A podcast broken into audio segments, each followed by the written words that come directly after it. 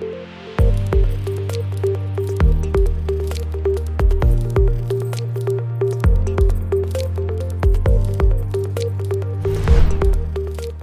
thanks so much for joining me on the Slice of Healthcare podcast. I'm your host, Jared Taylor. Today I'm joined by Mia Barb, the Director of Product and Vendor Management at Trapollo. How are you today? I'm great. Thanks so much for having me. Looking forward to uh, having some time to chat with you. Yeah, I'm excited to chat. I I love we could we, we usually keep these things short and sweet for our, our listeners.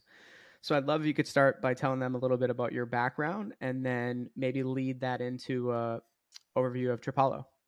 Sure, absolutely. So, um, again, my name is Mia Barb. I'm the Director of Product uh, and Solution Development and Vendor Management here at Trapollo. I've had 20 plus years to date myself in the healthcare industry, uh, primarily in health IT and managed care, and most recently at Trapollo, really focused on connected health programs that bring together our uh, patients, consumers, or members, depending on what segment of the healthcare market you're in, uh, with the clinicians uh, using an enterprise uh, software platform that is augmented with uh, hardware and connected medical devices. So uh, think of Bluetooth medical devices that can be used by patients in the home to collect vitals data to provide a richer picture of the patient and where they are in their care continuum. And at Trapollo, we also offer logistic services so we can not only source those hardware and medical devices, but we can get them to the patient's home or to the clinic, um, meeting those patients where they are and equipping them to um, better manage their health uh, at, in their home environment. It's it's super interesting, and and I'm sure that there are some like some top challenges faced um, by both the providers and the medical device manufacturers as it relates to telehealth and things like compliance. Um, can you talk a little bit about how telehealth, in particular, like how uh, how telehealth companies can help address that, uh, address some of these top challenges? Absolutely, I think the name of the game in this space is going to be how can you make it easy making it easy for the the consumer, right? And may that consumer could be the patient, the member, uh, the the person seeking care, and making it easy for the person providing the care and delivering the care, right? So. Uh, we live in this golden age of technology. Um, it's almost an embarrassment of riches. There are so many things um, and so many applications for technology, both software and hardware, to uh, make our lives better in on a million different dimensions. Healthcare being one of them. And I think that some of it is easy to use, some of it is complicated. So I think whoever can crack the nut on making the most easy, frictionless consumer experience, um, be it for the patient, the member, or the provider, is really kind of is going to win the game, right? Uh, because you want adoption, you want ease of use. Um, if it's easy to use, people will use it. You'll be able to generate the adoption. And if uh, folks aren't using it, there's really not much um, there's not much advantage to it, right? There's not much value. So I think being able to deliver something that feels value added for um, both sides of that equation, the sender and the receiver, um, then all the better. And it's it's uh you're definitely you're in a very intriguing space. Uh, when when we talk through things like uh, let's talk through a little bit. I want to shift focus to uh, value based connected health. So these value-based connected health solutions, how can they continue to improve patient and provider experience long after social distancing? We just went through this. Uh, I don't think we'll, you know, for a while ever truly be out of it. It'll come back in probably waves, but we're in a much better place than we were two years ago, right? But can you talk us through uh, basically how value-based connected health solutions can help improve, um, you know, patient and provider experience? Absolutely. And um, when you say value based, I'm going to assume you mean value based contracting arrangements, right? Where there yes. is a set dollar amount, capitated dollar amount per patient, and the providers are working within that um, dollar amount, right? So I think these connected health programs are really well positioned to help um, with value based contracting and, and value based achieving those goals, right? So you are trying to manage patients with a fixed dollar amount you have some sense of their acuity and severity and you know, I think that the goal in that sense is, you know, how do you provide the highest quality of care? How do you generate the best clinical outcomes you can? But how can you do that at a at a cost that is uh, reasonable and fits within your budget, right? And there's lots of different ways that those healthcare dollars can be consumed. Um, you can consume them in by going through the highest cost doors into healthcare, meaning the urgent care or the emergency department. Um, and that starts to eat away at that capitated rate. So if you can help to um, reduce the amount of times a patient walks through one of those really high cost doors, then it's helping you manage your economics if you're the provider, but it's also providing a service to the consumer, right? Nobody wants to go to the emergency department, right? Nobody wants to have to go to urgent care. So if you can maintain that connection with the patient on a more uh, frequent basis, if you can uh, have the data that you need to have an earlier intervention, um, you know, being able to adjust a medication or adjust some other aspect of the patient's care uh, more proactively, ideally you can avoid, hopefully, avoid some of those unnecessary ED utilization or urgent care utilization, right? So it's really kind of twofold in terms of the benefit. It benefits the patient because you're get a better quality of life, right? You know, you have a chronic disease, you're probably never going to get better from it. But if you can have a better quality of life, that's huge.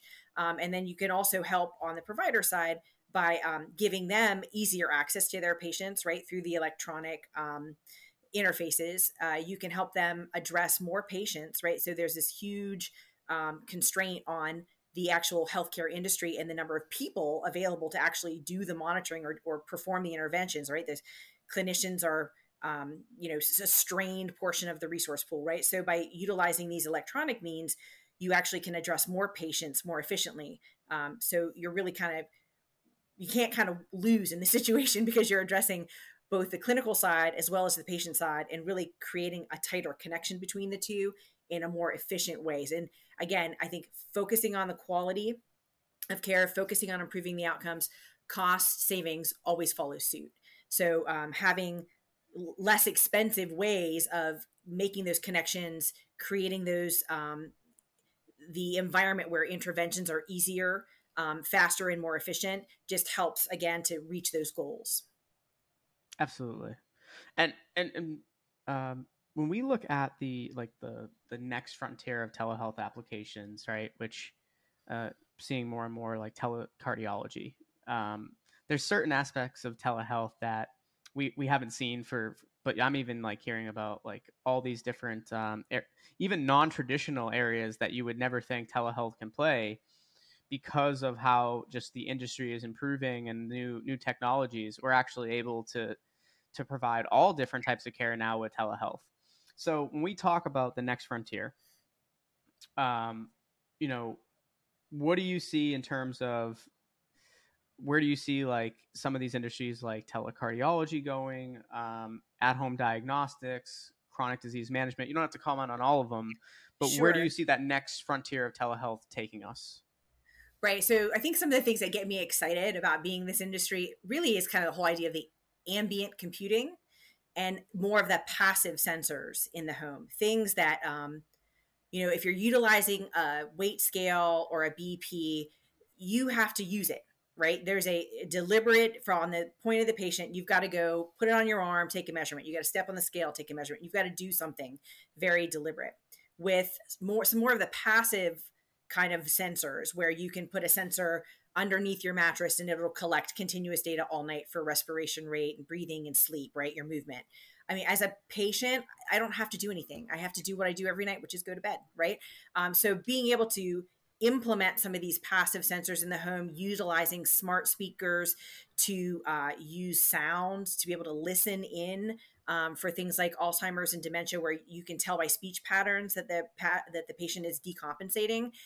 That to me is what I think is really going to be interesting. Being able to collect that data, right, first and foremost, in a way that's very non-intrusive, but then being able to utilize artificial intelligence, natural language processing, um, ways that we can then generate intelligence from that information that then can be turned into something actionable relating into an intervention that does help change the course of that patient's help in the right direction right? Again that earlier intervention um, and being able to pick up on things that you wouldn't pick up on if you're only seeing this patient every four months or every six months or every whatever. If you're hearing this every day you're going to be able to be able to pick up on things. I think there's a there's a dignity to it as well. I think um, you know cameras are great and everybody likes to use cameras for things, but there's an intrusiveness there. I think you know not having if i wouldn't want a camera on me 24 7 to monitor my health right I, uh, but having uh, some of these other ways that are maybe less intrusive more dignity oriented i think it makes me excited there's be some great things will come out of this technology um, things that you and i can't even imagine right now because quite frankly speaking personally i'm just so glad there are so many people so much smarter than me coming up with this technology and figuring out ways to to make our lives better with it. I think meta the whole metaverse is another area that's super exciting you know will we be seeing these will virtual visits with our clinicians have a much richer um, experience right? So as opposed to just you know talking to them over the camera is there a way that there's a, can you generate better behavioral change better patient engagement in those spaces? Um, a lot virtual reality augmented reality lots of great things going on there for so i think it's exciting. I, I can't wait to integrate it all together and make it work and start making a difference. Yeah, in terms of like virtual reality, one thing I want to see is everything still seems very I love it. Everything still seems very cartoony. Yes. I want when you see like where like video games have gone, how realistic they look. Like I would like to start to see and I think they're start that's starting to happen now. Developers are starting to spend more time in VR than they ever did before. But man, can you imagine if you're actually able to make something look just totally realistic, like you're in the doctor's office, or just you'd feel so so comfortable. Or you could even change it, right? You could make it a, a living room. Right. This is the doctor's office. Let's make you feel like it, selection. Where do you feel most comfortable? By the beach? Okay, your doctor's visit is going right. to be by the beach right and i'm looking out the window at the ocean right uh, that, that's going to put me at much more ease right into in talking with my doctor I, know i love that i mean it's it's really that is the ultimate meeting patients where they are right i mean everybody talks about meeting people where they are like that takes it to a whole nother level i just want to see it as not a cartoon that's when i'll get yes. ecstatic about it um, and that's not to say that it's it's just i see some of it right now it, it reminds me of like early uh, early 2000s video games yep and then the video games today you can see people like sweating right. so we need to get to that point but um, they definitely can if they can do it in a video game they can do it in vr they just need to focus some time on it but um, I, I, really want to thank you so much by the way for coming on the podcast i really enjoyed our conversation and your thoughts on a couple of the questions that we put together today and uh, wish you all the best of luck and excited to, to follow um, Trapollo's uh, journey. Absolutely. Thank you so much jared. Have a wonderful day and uh, look forward to talking to you again sometime